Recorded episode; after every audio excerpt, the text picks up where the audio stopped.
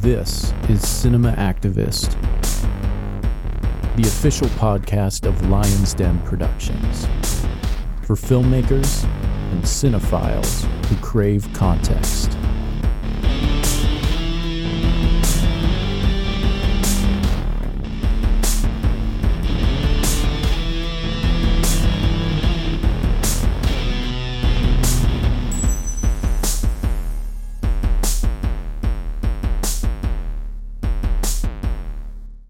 Hey everyone, so John Lyons here, and today is April 19th, 2022, and this is the Unearth Ultimate Edition Blu ray release day.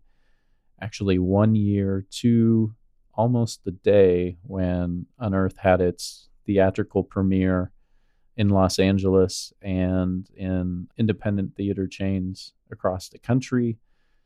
We are again self releasing this Blu ray release.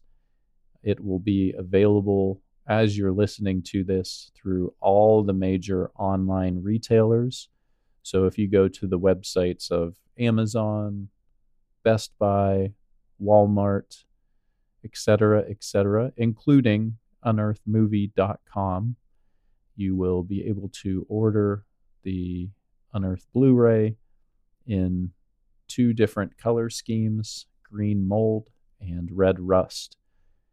In this episode, we are giving you a preview of a couple of the special features that you can find on the Blu ray Ultimate Edition of the film. First, we're going to share about 10 minutes from the cast reunion Q&A which took place last year at the Erie Horror Fest. We had a number of cast members in attendance, Marc Blucas, PJ Marshall, Allison McAtee, Rachel McKeon, and Monica Wyche were all there on stage.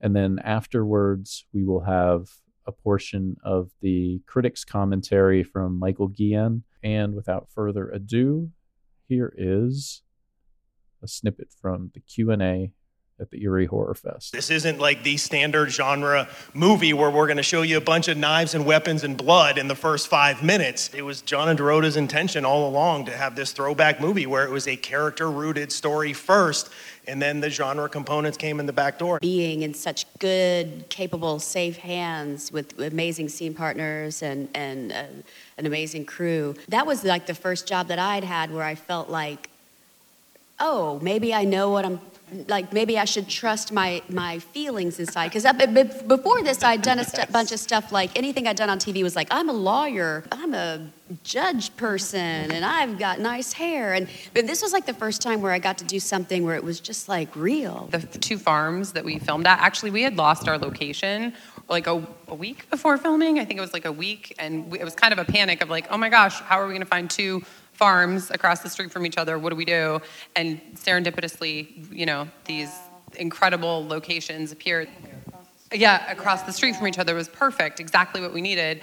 And uh, the the farm stand is actually a farm stand of the, the Leshevsky family. If you guys know them, they have corn in, in Edinboro, and it's amazing. It's like the best sweet corn sweet corn in town, like hands down.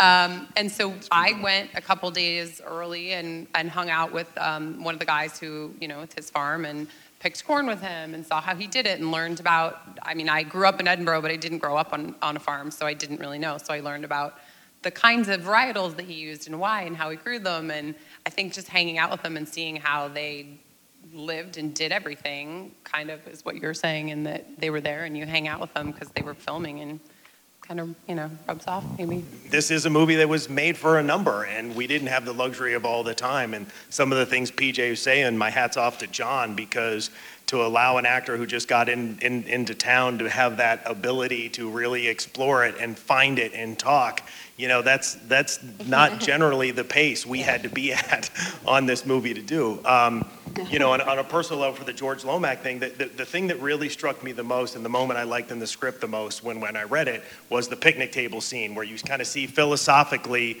what these two families um, feel about the world and the land and the earth and they're across the street from each other and suddenly it's the collision where they're there. And for me, I always say, hey, the best arguments that we ever see on camera is where an audience member can truly sympathize and understand and agree with elements of the argument on both sides. Hmm. If it's so obvious that they're right and they're wrong, well, that's not a compelling film or a layered or a layered story. And so I spent a lot of time with John early on. We were just talking. I was like, I want this guy to feel like he has done everything he possibly can for his family and then opportunity knocks. And you can't blame him for saying yes. Obviously, it's a moment that triggers something that affects everybody around him and, and ultimately the world around him and the decisions they make. But I felt like it was a very realistic thing to see someone down on their luck, sw- mopping the floor, uh, working as a mechanic, trying to sell the house. No one's buying it. Like literally trying everything they can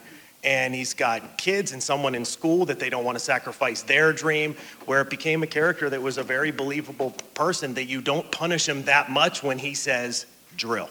Do it. I had traveled the whole day before from another film set in Kentucky, came right on set, and then they were like, okay, they handed me a bat, and they're like, all right, murder, and it, you know, jumped right to the end of the movie, which was awesome. And and I that isn't to say that I didn't get a lot of conversations with John because I did about um, the kind of person who uh, maybe feels that they are uh, always having to be an adult as a child or someone who is having to take care of all the others around her in the more boring logistical sense, like the person who has to call the company or the person who has to wait on the phone, the person, that kind of person. Um, and we talked a lot about that. That's a, an important person, I think, and we all know one of those. Uh, but yeah, in terms of the short film shoot, I think we really felt it. You know, we came right in, came right in, and it did not stop for, which I think helped, probably helped at the end of the day with performances. Yeah, I think my, I think my, it was maybe the first or second day was the cornfield stuff. Yeah. At the end of the movie too. Yeah. So same thing, like jumped in like, and I feel like it was like 6 a.m. or 5 a.m. call, something really early for like many hours, like three hours running in the cornfield, I think. My So- first day, I got my hair colored. Oh. My first day, I got my hair colored, like in a trailer, and we didn't have water. Then we had to go find the water. It was, yeah, it was crazy. That, that's my story. There was uh, Mark in front of the camera and a Mark on the other side of the camera pushing it. And I remember one night we were trying to do the shot where I get shot, and and we were running out of time. It was raining, and and the the special effects guy is like, "Come on, I need more time." Mark's like, "Come on, please, we need to go." And, and they're trying to put pus in my mouth or put it put pus on the, one of the things that pops, and I go, "Put it in my mouth, put it in my mouth." you know, you know what I mean? But it's a, it's a crazy way to work, but it, it was the only way. Yeah. Everybody was pushing for their job to get done, and Mark had to push to, to it, it was intense, but there's something about working that way sometimes that, that when you feel like it's all on the line and you got a time clock and you got to make it, it, it, it, it heightens up and it makes you kind of push your level further sometimes than if you have all day long, you know? I don't know, it's just a, I remember you had been doing a Fincher project at the same time, and you came and he was like, I just did one scene for 16 hours. and I was like, yeah, that's not going to happen here. That's Mindhunter. Yeah. Yeah, I rewatched. That's a great scene. Uh-huh. But, th- but like I said, it's a, it's a different, like you have everything at your footsteps. Your, Uh, who Different directed budget that? level uh, right there. um, Different budget. Andrew Dominik. Yeah, that was pretty interesting. But I, to tell you the truth, I couldn't wait to get back Yeah. because you really feel part of a family. You feel part of everybody like this. Whereas you're on a shoot like that, you know who these people are and you know where you're at, and it's a monster. And to me, that was that was truly the best experience. And we have a lot of the crew members, Mike. I mean, we have so many people that were involved in the movie here. And like, listen, on paper, it's an extremely ambitious movie. The the idea that you're going to shoot one in this genre, which means you're working nights. Two, Yeah. f- two farming families, which means you're now outside. And three, we're in freaking Erie, so you have no idea what you're to predict on the weather. Well, guess what? We can't call insurance days. Like, there's not like, hey guys, it's to rain tomorrow. And so we're all like, so the scene's in the rain. They're like, but her close up's not to be in the rain because the fucking rain's to stop. We're like, so the rain's to stop. And if it really yanks the people out of the story, it yanks them out of the story. And, and, and even though we sit and laugh and, and joke about that because what John had written was really a 32 day shoot, and we had 18 to do it. And we had to call in, I know the locals, that, you know, we were all calling every, every favor we had. I'm like, I know a guy in construction. He's got some scaffolding. We can get the lights up higher for the for the treehouse. We got like we were calling everybody we could because it does take a village, and it is that feeling. And I said this to John, and I'm, and it's not fluff, and it has nothing to do with the fact that it happened around Girard, where I grew up, even though that's a big part of it. Because, like Rachel said, like the idea of shooting in your hometown is something that, that we as actors who have kind of traveled the world and, and get in such random places, like the idea of coming to your hometown to, to work and shoot a movie was so attractive to us and to me especially that it got to that point where I said to him, John, this is one of the, I've been doing this for 25 years now, and this is one of the best professional experiences I've ever had in my life. We didn't have enough money, we didn't have enough time. It's, it's, so, it's so true.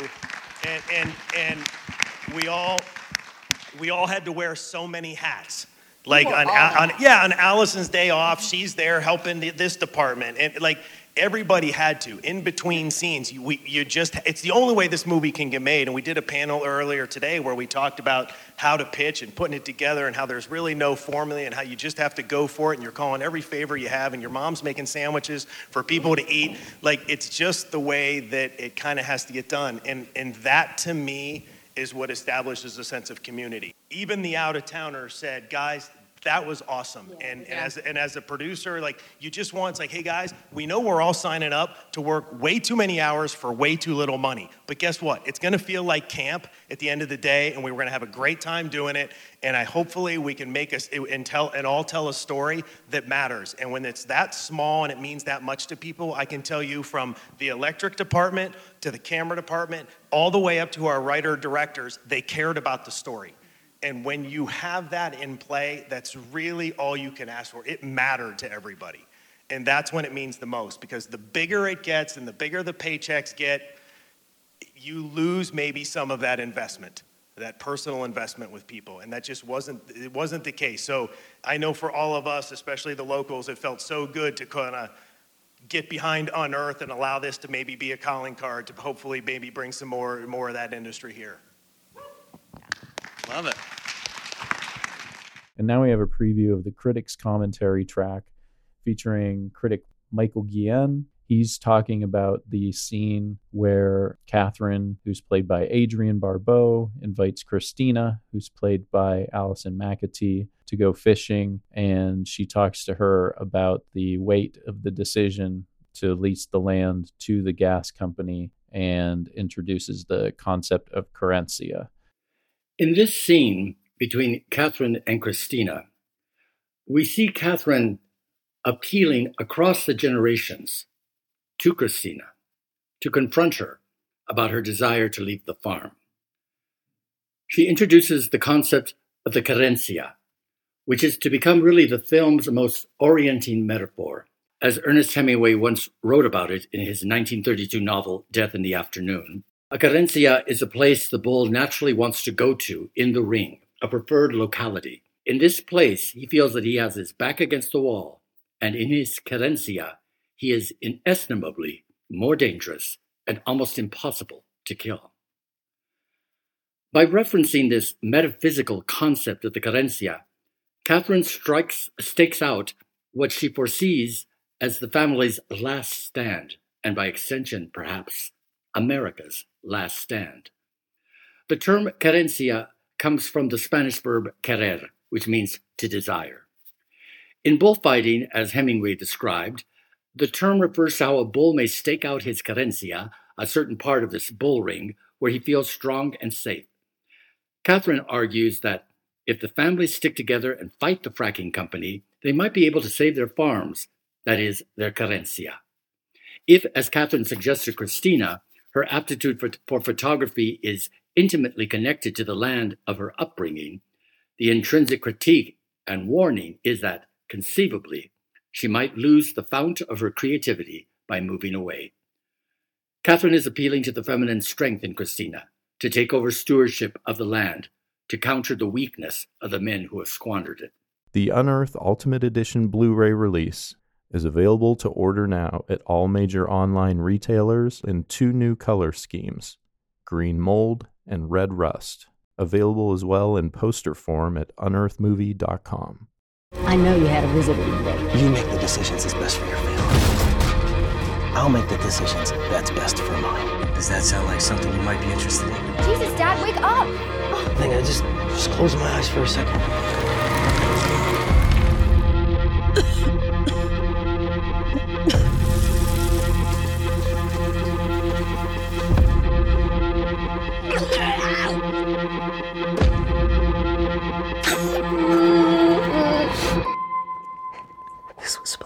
evlat.